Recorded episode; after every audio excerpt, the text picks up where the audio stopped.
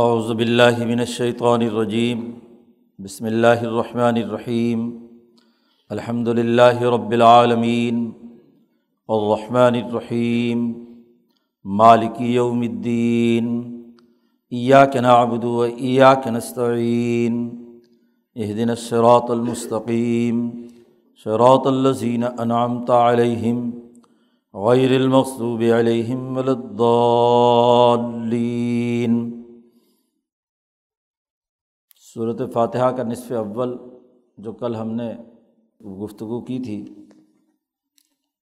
ان ابتدائی چار آیات میں اللہ کی حمد و ثناء اور اس کی ربوبیت، رحمانیت اور مالکیت کا تذکرہ کر کے اس بات کا اعلان کیا گیا تھا کہ ایا کا نابدو و ایا کے نستعین، کہ ہم تیری ہی عبادت کرتے ہیں۔ اور تجھ سے ہی مدد چاہتے ہیں۔ عبادت کا مطلب واضح ہوا کہ چوبیس گھنٹے ہم اللہ تبارک و تعالیٰ کے احکامات کے مطابق زندگی بسر کرنے کا عہد کرتے ہیں۔ عبادت کا مطلب صرف نماز روزہ نہیں ہے۔ یہ تو پانچ وقت کے وہ بنیادی فرائض ہیں جو ہم ادا کرتے ہیں۔ غلامی کا اور عبادت کا ایک حصہ یہ ہے۔ اس کا یہ مطلب نہیں ہے کہ نماز تو اللہ کے لیے پڑھے اور بازار جو ہے وہ کسی شیطان کے لیے ہو۔ معاملات جو ہیں وہ بد اخلاقی پر مبنی ہو باقی کام کسی غیر کے لیے کریں۔ تیری ہی عبادت کریں گے۔ اس کا مطلب یہ ہے کہ ہم جب اللہ سے اپنا تعلق قائم کرتے ہیں تو زندگی کے تمام امور میں اسی کی غلامی اختیار کریں گے۔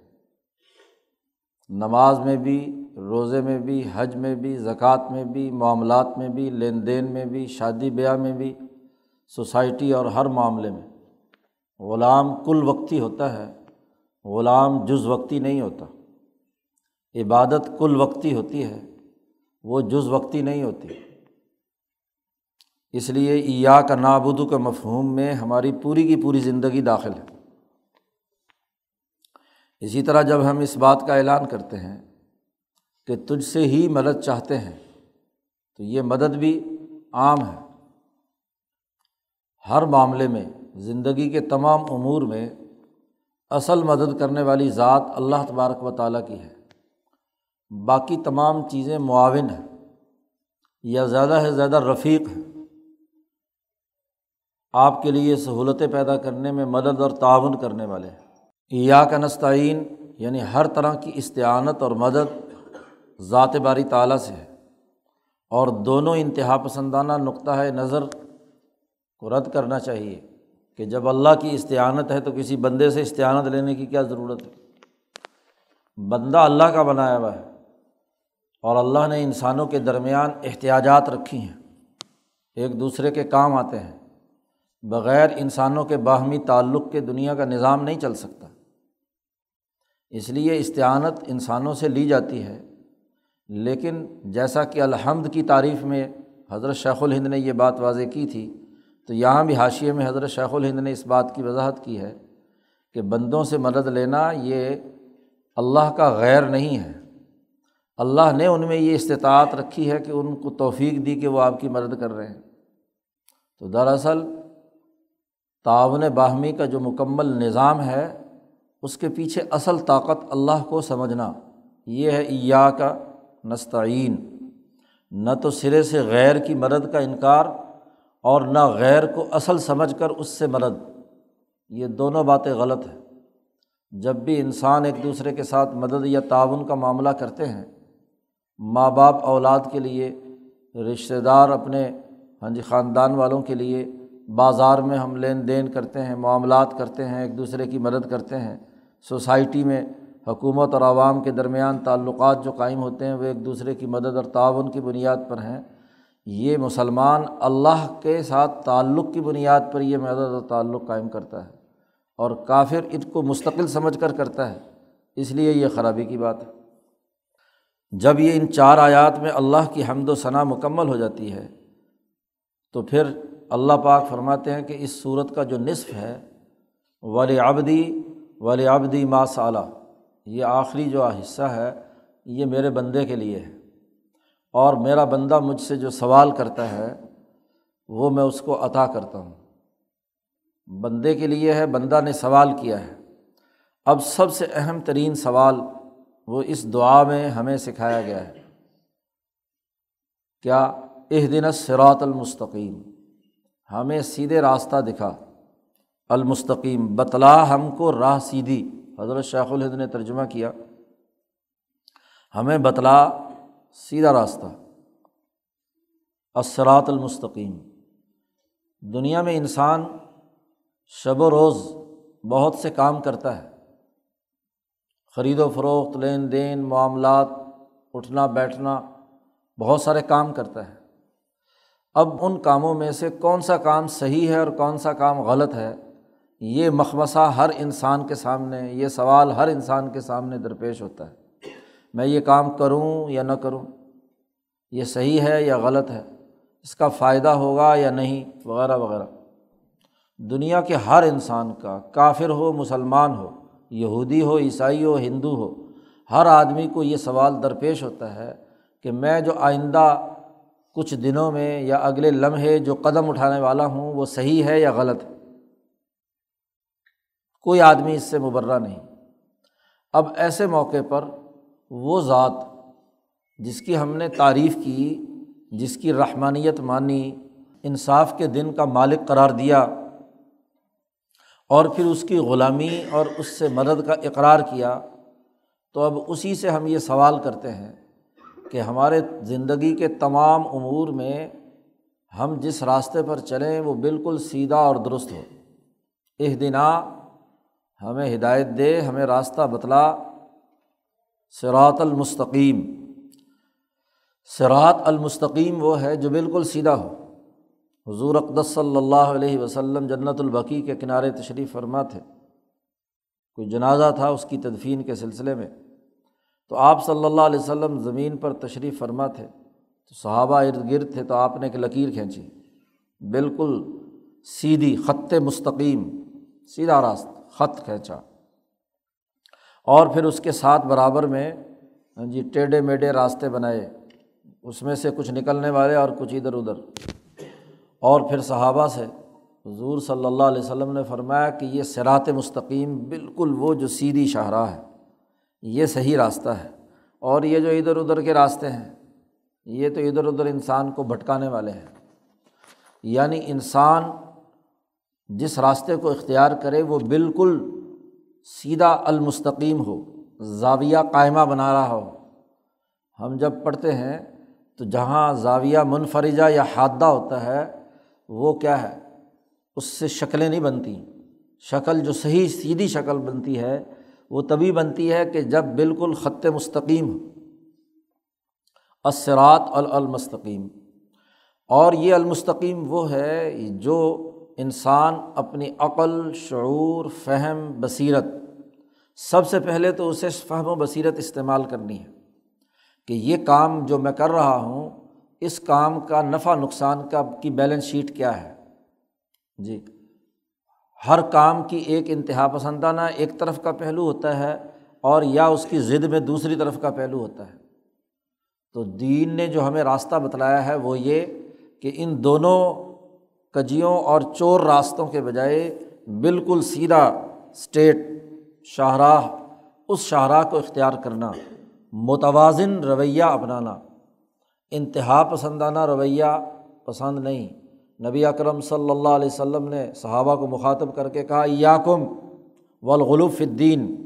خبردار، دین میں غلوب مت کرنا۔ انما حالہ کا من کا نہ قبل کم بالغلوب فدینی تمہارے سے پہلے قومیں اسی لیے تباہ و برباد ہوئیں کہ انہوں نے اپنے اپنے دین میں انتہا پسندی اختیار کی، غلوب کیا۔ کسی چیز کو جس نوعیت کی ہے، اس نوعیت سے گرا کر، کسی کم تر درجے یا بالا تر درجے پر پہنچا دینا۔ عیسیٰ علیہ السلام نبی ہیں، ان کو بالا تر درجے پر بنا کر خدا پہنچا دیا جائے۔ یا نعوذ باللہ نبوت کے درجے سے نیچے گرا کر ایک عام انسان سمجھا جائے، تو یہ دونوں شراط مستقیم نہیں ہے غلط راستے ہیں۔ اعتدال کی حالت کیا ہے کہ وہ اللہ کے بندے ہیں اور اللہ کے رسول اور نبی بھی ہیں۔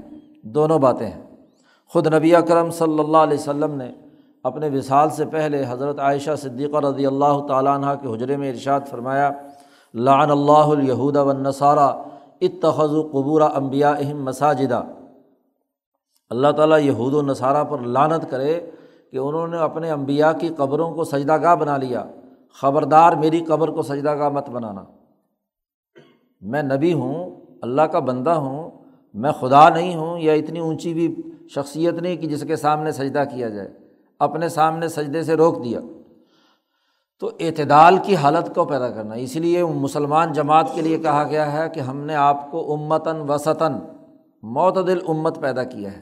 تو ہر کام میں جو آپ شروع کرنے لگیں اس کے لیے جو دعا مانگی جا رہی ہے اللہ تعالیٰ سے، وہ یہ کہ اسرات المستقیم، عقل و شعور، فہم و بصیرت، عرف و زمانہ، سوسائٹی کے اجتماعی تقاضوں کے تناظر میں جو میں راستہ اختیار کرنے چلا ہوں، یہ درست ہے، تو پھر ٹھیک ہے۔ پہلی چیز جو بیان کی گئی ہے سرات کے ساتھ المستقیم ہے۔ بالکل سیدھا خط ہو، اس میں کوئی کجی ادھر ادھر کی نہ ہو۔ انسان کا ضمیر بتلا دیتا ہے کہ کہاں وہ ڈنڈی مار رہا ہے۔ کام کرنے سے پہلے اس کے اندر کوئی نہ کوئی خرابی پیدا کر دی گئی۔ تو یہ بد نیتی جو ہے وہ خرابی پیدا کرتی ہے۔ اور اس کا سب سے بہترین راستہ نیت کا درست کرنا ہے۔ ان نمل اعمال بن نیات اعمال کا دار و مدار نیتوں پر ہوتا ہے۔ اور اس حدیث میں حضور صلی اللہ علیہ وسلم نے فرمایا کہ جس نے ہجرت کی اللہ کے لیے، واقعتاً اس نے اللہ کے لیے ہجرت کی۔ اور جس نے کسی خاتون سے شادی کرنے کے لیے ہجرت کی تو اس کی ہجرت اسی کے لیے ہے۔ تو اصل ہے نیت کہ آپ کون سا عمل بد نیتی سے کر رہے ہیں اور کون سا عمل صحیح نیت سے کر رہے ہیں۔ المستقیم راستہ وہ ہے جس کے اختیار کرنے کی جو آپ کی نیت ہے وہ درست ہے۔ یعنی وہ انسان اپنے اپنے بیوی بچوں، اپنے خاندان، اپنی سوسائٹی، اپنا محلہ، اپنی انسانیت اس کے فائدے کے لیے کر رہے ہیں۔ اور کیا اس فائدے کے نتیجے میں اگر آپ کا ذاتی فائدہ ہے، آپ کے خاندان کا فائدہ ہے، آپ کے عزیز و اقارب کا فائدہ ہے، تو دوسرے انسانوں کا حق تو نہیں مارا جا رہا۔ اب لاٹھی گھمانے کی آپ کو اجازت ہے، لیکن یہ لاٹھی کسی دوسرے کا ناک نہ توڑ دے۔ اس طرح گھمائیں تو درست ہے۔ ورنہ اگر لاٹھی گھمانے کے نتیجے میں دوسرے انسانوں کے ناک ٹوٹتے ہیں، انگریزی ضرب المسل ہے نا، تو اگر اس سے دوسروں کے ناک ٹوٹتے ہیں تو اس کا مطلب یہ کہ آپ کو لاٹھی گھمانے کی اجازت نہیں ہے۔ ہر چیز کا ایک حد، ایک حدود کا ایک دائرہ متعین کر دیا۔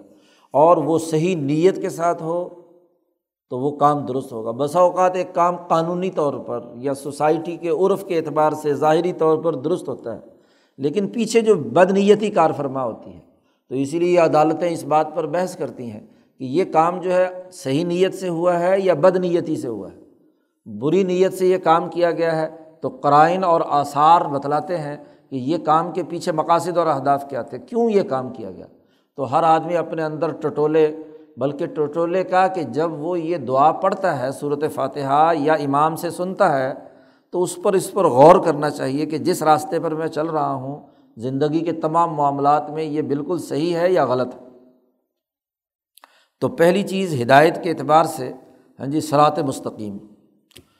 اور دوسری بڑی بنیادی اس کے لیے بیان کر دیا، عقلی نقطۂ نظر سے درست ہونے کے ساتھ ساتھ امبیا علیہم السلام اور انعام یافتہ لوگوں کا راستہ، المستقیم کی مزید وضاحت کر دی کہ سیدھا راستہ وہ ہوگا سرات الزین انعامتا علیہم۔ ان لوگوں کا راستہ، اے اللہ، جن پر تو نے انعام کیا ہے۔ یعنی جو انسانی تاریخ میں پہلے جس راستے پر چل کر انعام یافتہ ہو چکے ہیں، ان کے راستے پر ہمیں چلا۔ نہ ان کے راستے پر جی جن پر تیرا غضب اور غصہ نازل ہوا، اور نہ ان کے راستے پر جو گمراہ ہے۔ اس پوری بات کو سمجھنے کے لیے اصول جان لیجیے کام جو کیا جا رہا ہے اس کے پیچھے علم صحیح کار فرما ہے، آپ نے مکمل معلومات لے لی ہے اور صحیح نیت کے ساتھ عمل کیا جا رہا، عمل صحیح کیا جا رہا ہے۔ نیت صحیح ہے، علم صحیح ہے، سوچ صحیح ہے، اور پھر اس کے ساتھ عمل بھی صحیح ہے۔ ایک شکل۔ دوسری شکل، نہ علم صحیح ہے، نہ عمل صحیح ہے۔ دونوں چیزیں کیا ہیں؟ غلط ہے تیسری ممکنہ شکل کیا ہے؟ علم تو صحیح ہے، نیت تو صحیح ہے، لیکن عمل غلط ہے۔ عمل جو ہے وہ برا ہے۔ علم کے مطابق عمل نہیں ہے، نیت کے مطابق کام نہیں ہے۔ تیسری شکل، نہ علم ہے، نہ نیت ہے، بس کام کیے چلے جا رہے ہیں۔ عمل ہی عمل ہے۔ ممکنہ طور پر یہ کتنی شکلیں ہو گئی چار شکلیں۔ قرآن حکیم نے یہاں سوچنے سمجھنے کے لیے ان چاروں پر غور و فکر کی دعوت دی ہے۔ انعام یافتہ وہ لوگ ہیں جن کا علم بھی صحیح، نیت بھی صحیح اور جن کا عمل بھی صحیح۔ دونوں باتیں صحیح ہیں۔ وہ انعام یافتہ جماعت ہے۔ اور جن کا علم صحیح نہیں اور عمل ہے، وہ گمراہ ہے اور وہ جن کا علم صحیح ہے لیکن عمل صحیح نہیں، جانتے بوجھتے ہیں۔ جی علم رکھتے ہیں، لیکن عمل اس کے مطابق نہیں کر رہے کسی مفاد کی وجہ سے، کسی لالچ کی وجہ سے، کسی خود غرضی کی وجہ سے۔ تو قرآن حکیم نے یہاں تین کا ذکر کیا۔ چوتھے کا جس کا علم صحیح نہ ہو اور عمل صحیح نہ ہو، اس کو تو دنیا میں کوئی قبول ہی نہیں کرتا۔ یہ تو غیر انسانی اور غیر فطری بات۔ ہے ان تین کا تذکرہ کیا۔ انعام یافتہ وہ لوگ ہیں جن کا علم بھی صحیح ہے اور عمل بھی صحیح ہے۔ اور وہ صرف چار ہے قرآن نے اس کا تذکرہ دوسری آیت میں کیا علائق الزین انعام اللہ علیہم من النبیین و صدیقین و شہدا و صالحین چار طرح کے انسان ہیں جن پر انعام اللہ اللہ نے انعام کیا ہے۔ اس آیت کی تشریح وہ آیت کرتی ہے جو آگے آتی ہے انعامتا علیہم، کس پر تو نے انعام کیا؟ دنیا کے ہر مذہب اور فرقے والا کہے گا کہ میرے جو لوگ ہیں وہ انعام یافتہ ہیں۔ دوسرا کہے گا میرے انعام یافتہ ہیں، تیسرا کہے گا میرے انعام یافتہ اللہ نے انعام یافتہ لوگوں کی وضاحت کر دی کہ کون لوگ ہیں؟ النبی، الصدیق، الشہید اور الصالح۔ چار آدمی جو ہیں یہ انعام یافتہ ہیں۔ اولائک الزین نام اللہ علیہم۔ تو ان کے راستے پر چلا، ان کا علم بھی صحیح ہے اور عمل بھی صحیح ہے۔ مولانا عبید اللہ سندھی نے اس کی مزید وضاحت کی کہ امبیا علیہم السلام وہ ہیں جن کا علم بھی اعلیٰ ترین درجے کا۔ اور جن کا عمل بھی اعلیٰ ترین درجے کا۔ یوں سمجھ لیجیے کہ اگر کسی علم اور عمل کے نمبر دیے جائیں تو اس کے کل نمبر سارے کے سارے نبی کے درجے میں آتے ہیں۔ نبی ہوتا ہی وہ ہے جو اللہ کی جانب سے صحیح علم کی لوگوں کو اطلاع دیتا ہے۔ یہ نبا سے ہے۔ نبا خبر کو کہتے ہیں۔ تو خبر دینے والا، صحیح علم کو لوگوں تک منتقل کرنے والا، تو العلم الہی جو ملا اعلیٰ سے جبرائیل علیہ السلام کے واسطے سے نبی کے قلب پر نازل ہوتا ہے امبیا علیہم السلام اس کے مطابق علم بھی اور اس علم کے مطابق صحیح صحیح عمل بھی۔ نبی کبھی غلط عمل نہیں کر سکتا۔ اور اگر نبی سے اس طرح کا کوئی کہیں کسی جگہ پر مسئلہ ہو تو فوراً فرشتہ آ کر اس عمل کی تصحیح کراتا ہے۔ غزوہ بدر میں نبی اکرم صلی اللہ علیہ وسلم نے ستر مشرقین کو صحابہ کے مشورے سے چھوڑنے کا فیصلہ کر لیا۔ تو فوراً اللہ کی طرف سے حکم آیا ماکان علی نبی یقون الہ اسرا حتیٰ یسخن فل عرض ترید و عرضت دنیا و اللہ جرید الآخرہ نبی کے لیے جائز نہیں ہے کہ وہ قیدیوں کو ایسے مفت میں رہا کر دے، جب تک کہ خوب اچھی طرح خون نہ بہا دے حتیٰ یسخن فل عرض اور بڑی اللہ کی طرف سے تنبی کی گئی، کیا آپ دنیا کا ارادہ کر رہے ہیں؟ یہ مال لینا چاہتے ہیں، ان سے پیسے لے کر ان کو رہا کرنا چاہتے ہیں۔ وہ اللہ جرید الآخرہ اللہ تعالیٰ تو آخرت کو چاہتا ہے۔ تو نبی عمل کر رہے ہیں اور اس عمل پر تنبی آ گئی۔ جی تو نبی کا عمل کبھی غلط نہیں ہو سکتا۔ تو بات یہ ہے کہ عمل بھی صحیح اور علم بھی صحیح، دونوں چیزیں اعلیٰ ترین درجے کی سو فیصد نمبر کی۔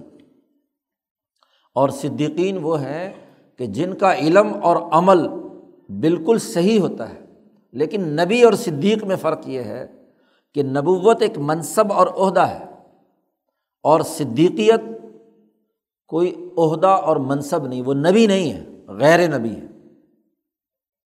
یہ ایسے ہی ہے، جیسے ایک وکیل میں یہ استعداد ہے کہ وہ جج بھی بن سکتا ہے، قانون اس نے پڑھا ہوا ہے۔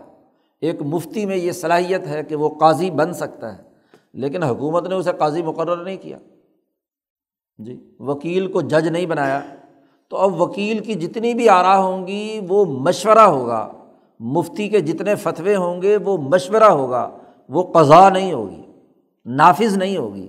کسی پر اس کا نفاذ نہیں ہوگا۔ وکیل لاکھ مشورے دے، لاکھ قانونی نقطے نکالے، لیکن اس کی حیثیت صرف مشورے کی ہے۔ مفتی لاکھ فتوے دے، جتنے مرضی مسئلے بیان کرے، اس کی حیثیت صرف اور صرف مشیر کی ہے، مشورے کی ہے، مشورہ مانا جائے یا نہ مانا جائے۔ اس کے علاوہ فتوے کا کوئی اور قانونی پہلو نہیں ہے۔ ہاں قاضی ہے، جج ہے، حکومت نے اس کو جج مقرر کیا ہے۔ مسلمان حکومت نے اسے قاضی بنایا ہے۔ تو اب قاضی کی جو قضا ہے، وہ جب جج نے ججمنٹ جاری کر دی، تو اب کسی کی مجال نہیں ہے۔ کہ اس ججمنٹ کی خلاف ورزی کرے۔ حالانکہ علم اس نے بھی وہی پڑھا ہے جو وکیل نے پڑھا ہے۔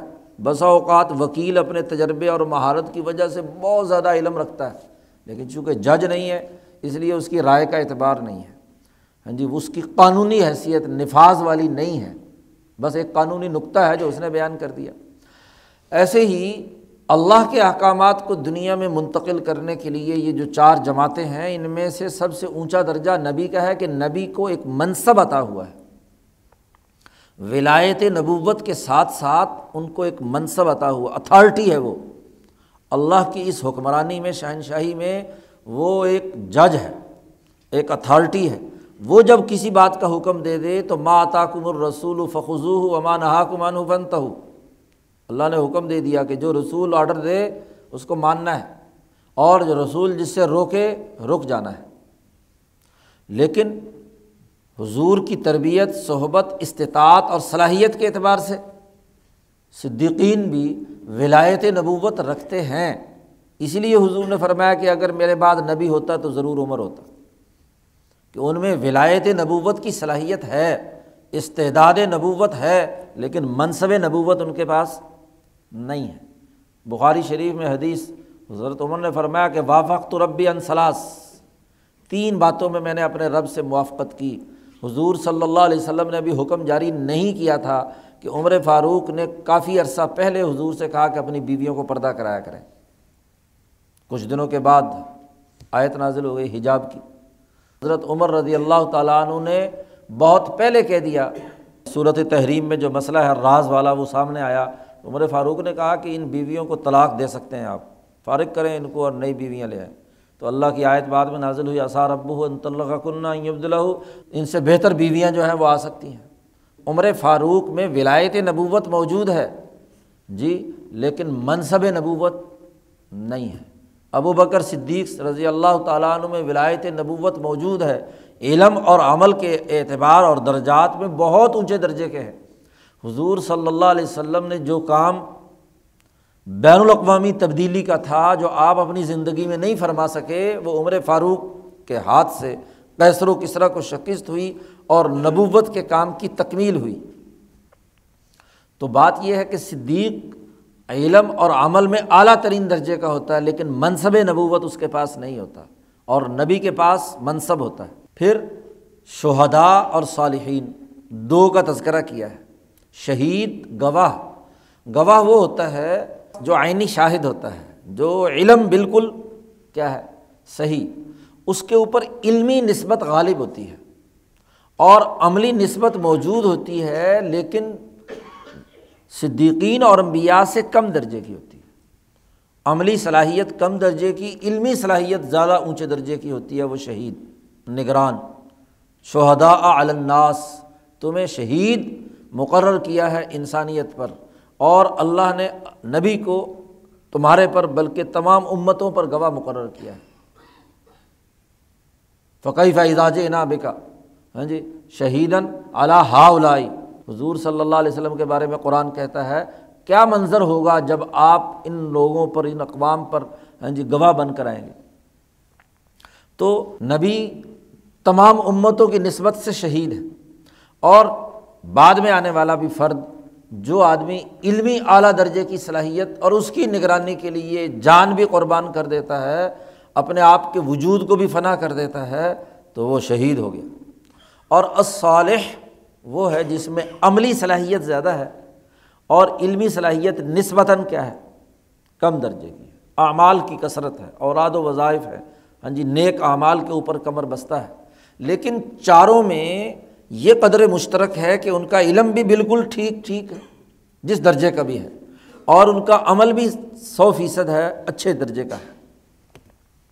یہ تو انعام یافتہ جماعت، اس کا مطالبہ کیا گیا اللہ سے کہ سراۃ الزین انعامتا علیہم، ان لوگوں کا راستہ جس پر تو نے انعام کیا ہے۔ غیر المغضوب علیہم ولین نہ ان لوگوں کا راستہ کہ جن پر تیرا غضب نازل ہوا ہے۔ غضب قرآن میں جہاں جہاں بھی غضب کا ذکر آیا ہے، وہ عام طور پر یہودیوں کے بارے میں ہے۔ اور یہودی وہ لوگ ہیں کہ جن کے پاس تورات کا علم صحیح تھا، لیکن عمل نہیں کرتے تھے۔ یہودی علماء، اخبار اور رحبان ان کا طریقۂ کار یہ تھا کہ آیت تو ان کے سامنے ہے، علم تو ہے، لیکن عمل نہیں کرتے مفادات کی وجہ سے۔ حدیث پاک میں بخاری میں آتا ہے کہ نبی اکرم صلی اللہ علیہ وسلم کے سامنے ایک یہودی اور یہودیہ کے ذنا کا مقدمہ آیا تو آپ صلی اللہ علیہ وسلم نے علماء یہود سے پوچھا کہ بھائی تمہارے یہاں اس کا کیا مسئلہ ہے؟ تو رات میں اس کے بارے میں کیا ہدایات دی گئی ہیں؟ انہوں نے کہا کہ جی ہماری کتاب کے اندر تو یہ لکھا ہوا ہے کہ ان کا منہ کالا کیا جائے اور ان کو کیا ہے؟ مد، گلیوں میں سیر سیر کرائی جائے، لوگوں کو بتلایا جائے کہ انہوں نے منہ کالا کیا دونوں نے۔ عبداللہ بن السلام رضی اللہ تعالیٰ عنہ جو پہلے یہودی عالم تھے تورات کے حافظ تھے، بعد میں مسلمان ہو چکے تھے۔ تو حضرت عبداللہ ابن السلام رضی اللہ تعالیٰ عنہ نے آ کر کہا کہ جھوٹ بولتے ہیں۔ تو رات میں تو لکھا ہوا ہے کہ ان کو سنسار کیا جائے۔ رجم لکھی ہوئی ہے۔ حضور نے فرمایا کہ لاؤ تو رات لے کر آؤ۔ وہ تو رات لے آئے۔ اب جناب وہ جو آیت رجم والی تھی، اس پہ اس پڑھنے والے نے ہاتھ رکھ لیا۔ اور آگے پیچھے سے جو انہوں نے اضافے کیے ہوئے تھے، وہ پڑھنا شروع کر دیے۔ تو عبداللہ ابن السلام نے کہا، وہ پڑھنے والے، یہ آئے، ہاتھ تو اٹھا، یہ اپنا ہاتھ اٹھا، اس کے نیچے جو آئے تھا یہ پڑھنا۔ جب وہ آیت پڑھی تو اس میں رجم کا قانون موجود تھا۔ تو علم تھا ان کے پاس۔ تو حضور نے پوچھا کہ یہ تم نے خرابی کیوں پیدا کی؟ جب آیت واضح طور پر تمہاری اس وقت بھی کتاب میں موجود ہے، تحریف شدہ میں بھی، پھر تم رجم کے قانون سے پیچھے کیوں ہٹے؟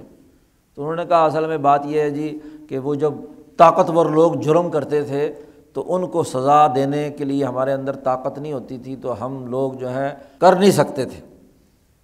طاقتور ہوا، کوئی حکمران طبقے کے لوگ ہوئے، کوئی جو بڑے بڑے، اور حکمران طبقے کے دو ہی لوگ ہوتے ہیں، یاد رکھو۔ عمر فاروق نے فرمایا صنفان اذا صالحہ صالح الناس۔ دو جماعتیں ہیں، اگر یہ ٹھیک ہو جائیں ساری انسانیت ٹھیک ہو جائے۔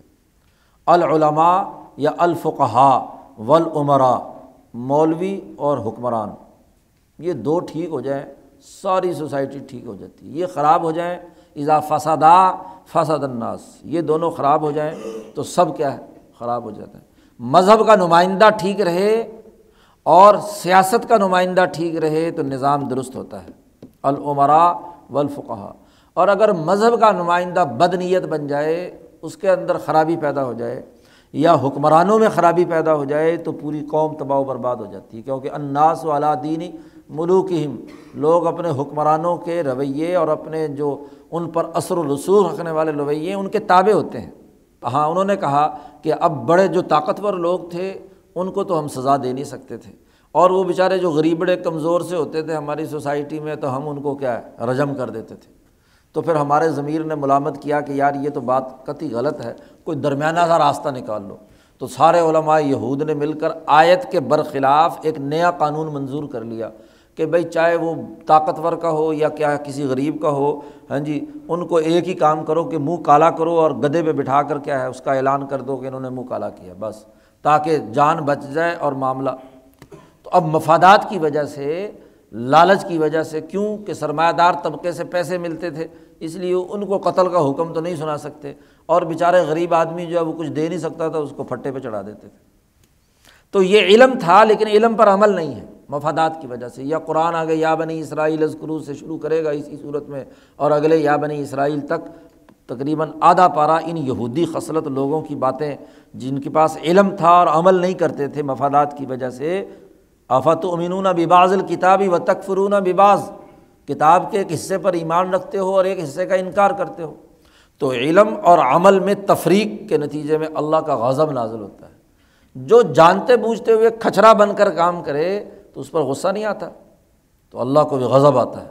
غصہ اور ناراضگی آتا ہے کہ پتہ تھا پھر کسی مفاد اور لالچ، کسی چودراہٹ اور کسی طاقت اور قوت کی وجہ سے عمل نہیں کرتا تو اللہ تعالیٰ غضب ناک ہوتا ہے۔ غصہ میں آتا ہے۔ ایک جاہل کے بارے میں تو کہا جا سکتا ہے کہ اس کو تو پتہ نہیں تھا، چلو اس کو کہا جا سکتا ہے کہ اس کو پتہ نہیں تھا، غلطی کی وجہ سے اس نے عمل کر لیا۔ لیکن ایک جانتے بوجھتے ہوئے عمل نہیں کر رہا تو اس کا مطلب کھچرا ہے، خرابی پیدا کر رہا ہے۔ جس مذہبی طبقے میں یہ خرابی پیدا ہو جاتی ہے، غضب الہی کا مستحق بن جاتا ہے۔ اور یاد رکھو، ان آیات کا تعلق صرف یہود سے نہیں ہے۔ یہاں بڑا مسئلہ ہمارے مذہبی لوگوں کا یہ ہے کہ جب درس قرآن دیتے ہیں تو غیر المغضوب کو کیا فٹ کر دیتے ہیں؟ یہودیوں پہ اور فارغ۔ امام شاہ ولی اللہ دہلوی نے الفوظ القبیر میں لکھا ہے کہ یہ آیات کسی کے ساتھ مخصوص نہیں ہے اور یہ تمام لوگوں کے لیے ہیں۔ آج مسلمانوں پر بھی یہ فٹ ہوتی ہیں۔ شاہ صاحب نے اس کی مثالیں بھی وہاں پر دی ہیں۔ کیوں؟ اصل ہے عمل۔ تو عمل سے زندگی بنتی ہے، جنت بھی، جہنم بھی۔ عمل کیا کیا ہے؟ علم کیا ہے؟ نتائج کیا ہے؟ اور حضور نے فرمایا، تم مسلمانوں یہودیوں کے نقش قدم پر چلو گے۔ طب سننا منکانہ قبل کم تم تمام لوگ بھی ضرور بھی ضرور یہودیوں کے پیچھے چلو گے۔ حزب نالا بن نال، جیسے جوتا جوتے کے برابر ہوتا ہے، کبھی ایک جوتا بڑا چھوٹا نہیں ہوتا، ایک انسان کے پاؤں کا دونوں برابر ہوتے ہیں۔ تابق نال و بن نال، جوتا جوتے کے برابر ہوتا ہے۔ حتیٰ کہ حضور صلی اللہ علیہ وسلم نے فرمایا کہ اگر کسی یہودی نے برسر بازار اپنی بیوی سے جنسی تعلق قائم کیا تو تم بھی کرو گے۔ اگر حضور نے فرمایا کوئی گوہ کسی کھڈ میں داخل ہوتی ہے، جیسے اگر کوئی یہودی اس کھڈ میں داخل ہوا تھا تو تم بھی اس کھڈ میں داخل ہو یعنی وہی خصلتیں تمہارے اندر بھی پیدا ہوں گی۔ تو مغزوب علیہم مطلقاً قرآن نے کہا، یہاں لفظ یہود استعمال نہیں کیا۔ جن پر بھی اے اللہ تیرا غضب نازل ہوا ہے کہ علم رکھنے کے باوجود علم کے مطابق عمل نہیں کرتے، تو ان کے راستے پر مت چلا۔ اور ولدین گمراہ وہ ہیں، اور اس کی مثال اس زمانے کے عیسائی تھے کہ علم غلط، عیسیٰ کو خدا بنا دیا سالس و ثلاثہ قرار دے دیا کہ تین میں ایک ہے اور ایک میں تین ہے۔ علم نام کی کوئی چیز نہیں ان کے پاس، لیکن رہبانیت اختیار کی ہوئی تھی۔ عبارت گزار بہت تھے تسمیاں گھماتے تھے، خانقاہوں میں بیٹھتے تھے اور ادھر ادھر کیا چلے کاٹتے تھے۔ عمل کثرت سے تھا، لیکن اس کے پیچھے جو علم یا نظریہ ہے وہ غائب۔ ایک آدمی کو شہر کے اندر جانا ہے کسی جگہ پر، اس مکان کا نمبر نہیں پتہ اس مکان کا پتہ نہیں۔ اور پورے شہر میں چکر لگاتا پھر رہا ہے، تو جتنا مرضی میلوں سفر کر لے، وہ کبھی منزل مقصود پر پہنچ نہیں سکتا۔ اس کے پاس ایڈریس ہی نہیں ہے، علم ہی صحیح نہیں ہے، تو جانا کہاں ہے؟ وہ کہے جی میں نے تو اتنا سفر کیا، اتنا سفر کیا، اتنا سفر کیا۔ بھائی تو نے سفر کیا، غلط راستے پر کیا۔ علم صحیح ہوگا تو عمل صحیح ہوگا۔ تو ظالین جو گمراہ ہیں جنہوں نے راستہ گم کیا ہوا ہے، علمی طور پر کچھ نہیں ان کے پاس۔ تو اس زمانے میں اس کی نصارہ کی مثال تھی۔ اور امام شاہ ولی اللہ دہلوی نے فرمایا کہ اس زمانے میں ان لوگوں کی مثال ہے جو اولیاء اللہ کو عیسیٰ کے درجے پر پہنچا کر وہاں سجدہ کرتے ہیں، وہ کثرت سے وظیفے پڑھتے ہیں، چلے کاٹتے ہیں، عمل ہاں جی اس کے مطابق جو ہے نا بہت کرتے ہیں۔ لیکن نظریہ صحیح نہیں، دین کی جامعت کی سوچ نہیں، اس کی جامعت کا پورا نظریہ نہیں۔ شریعت، طریقت اور سیاست دین کے تین شعبے ہیں۔ اس کا نظریہ ہوگا تو عمل درست ہوگا۔ اور اگر ان تینوں میں سے کسی دو کا انکار کر دیا یا ایک کا انکار کر دیا تو علم غلط ہے۔ اور اس علم کی غلطی کی بنیاد پر جو عمل بھی کیا جائے گا وہ بھی غلط ہوگا۔ گمراہ ظالین تو ان لوگوں کے راستے کا تذکرہ کیا ہے جن پر تو نے انعام کیا ہے۔ نہ جس پر ذرا غضب نازر ہوا اور نہ وہ جو گمراہ ہے۔ یہاں بھی کچھ لوگوں نے غلط ترجمے کیے ہیں۔ حضرت شیخ الہند نے حاشیے میں بتلایا ہے کہ یہ غیر المغضوب علیہم جو ہے، یہ اللہ زینہ انعامتا جو اللہ زینہ آ رہا ہے اس کا بدل ہے۔ جی یا صفت بیان کی گئی ہے۔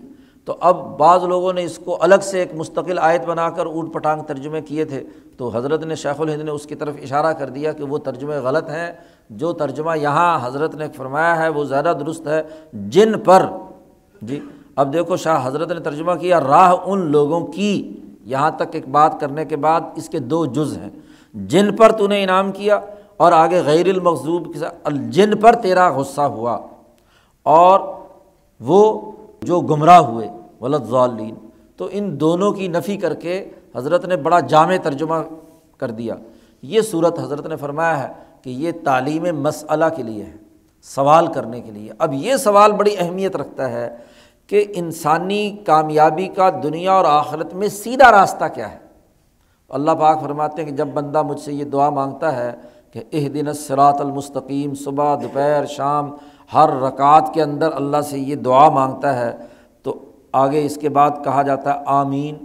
دعا مانگتے ہوئے ہم کہتے ہیں، سننے والے کہتے ہیں کہ اللہ ہاں اسی طریقے سے ہم بھی یہ دعا چاہتے ہیں۔ تو اللہ پاک فرماتے ہیں، جب یہ دعا مانگتا ہے تو میں نے اس دعا کا جواب دیا ہے کہ ہاں میں تمہیں سیدھا راستہ بتلاتا ہوں، یہ صورت البقرہ سے لے کر اناس تک اسرات المستقیم۔ یہ جو سوال اس صورت میں سکھایا گیا تھا، اس سوال کا جواب ہے کہ وہ سیدھا راستہ کیا ہے؟ امبیا کا، صدیقین کا، شہداء کا، صالحین کا سیدھا راستہ وہ ہے جو آگے البقرہ سے لے کر اناس تک بیان کیا گیا ہے۔ اسی لیے اس صورت فاتحہ کو صورت دعا بھی کہتے ہیں صورت فاتحہ بھی کہتے ہیں کہ آغاز اس سے ہوتا ہے، اس کو الاساس بھی کہتے ہیں۔ اس صورت کو صورت کافیہ بھی کہتے ہیں، اس صورت کو اشافیہ بھی کہتے ہیں، اس صورت کو تعلیم مسئلہ بھی کہتے ہیں۔ بہت سارے نام ہیں اسی مناسبت سے کہ یہ گویا کہ دیباچہ قرآن ہے، جس میں بندوں کو اللہ نے سکھایا کہ تم نے اللہ سے مانگنا کیسے ہے، اللہ سے سوال کیسے کرنا ہے، اللہ کی حمد و ثناء کیسے کرنی ہے۔ سوال کا طریقہ بھی خود اللہ نے خود ہمیں سمجھا دیا۔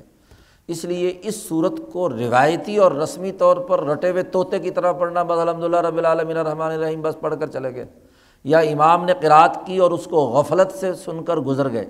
یہ بات درست نہیں ہے۔ جیسا کہ کل بھی بات بیان کی تھی، نبی اکرم صلی اللہ علیہ وسلم نے فرمایا کہ اب انسان نماز میں ہوتا ہے تو اللہ اس کے اور قبلے کے درمیان ہوتا ہے اور وہ دراصل مناجات اللہ سے سرگوشی کرتا ہے۔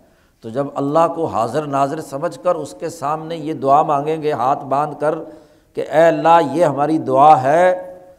تو جو آدمی دن کے پانچ اوقات اور پھر ان میں بھی ہر رکعت میں اللہ سے یہ سوال کرے، کسی بندے سے آدمی سوال کرے پچاس دفعہ تو بندہ بھی کیا ہے، اس کو بھی شرم آ جاتی ہے جواب دینے کی۔ تو اللہ سے سوال کرے تو اللہ تعالیٰ جواب نہیں دے گا۔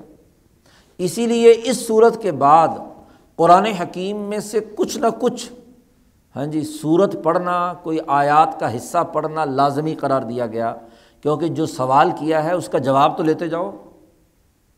جی سوال کر لیا اور جواب نہ ہو، کسی بھی کلاس میں سوال کر کے سوال کرنے والا بھاگ جائے۔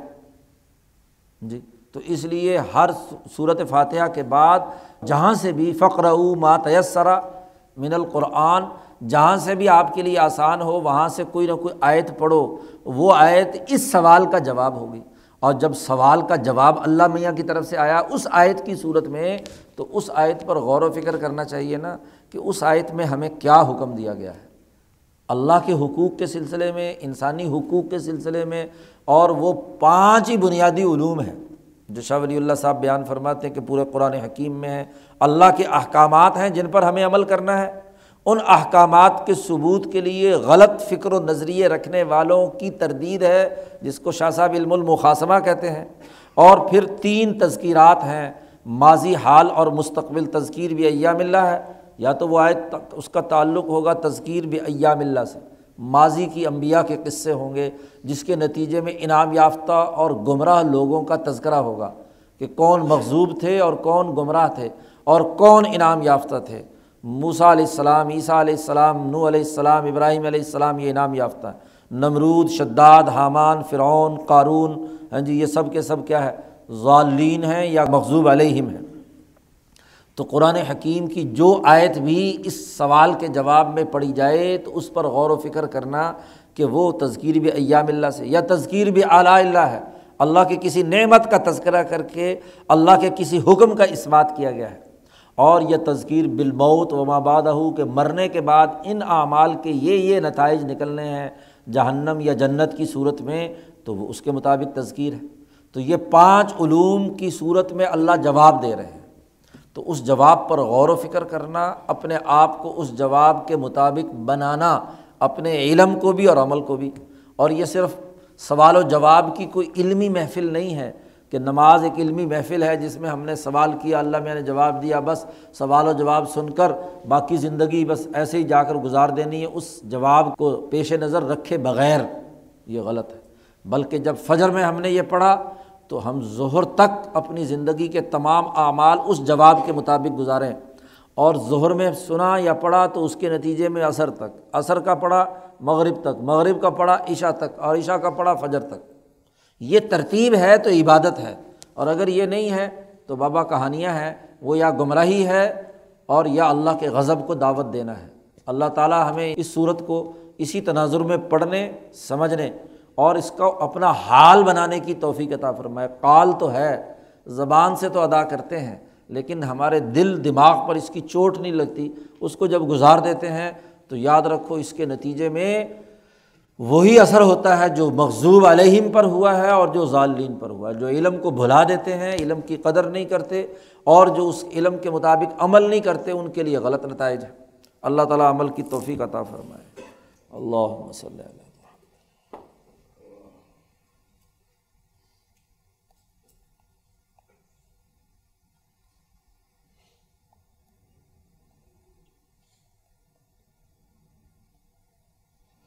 اجمعین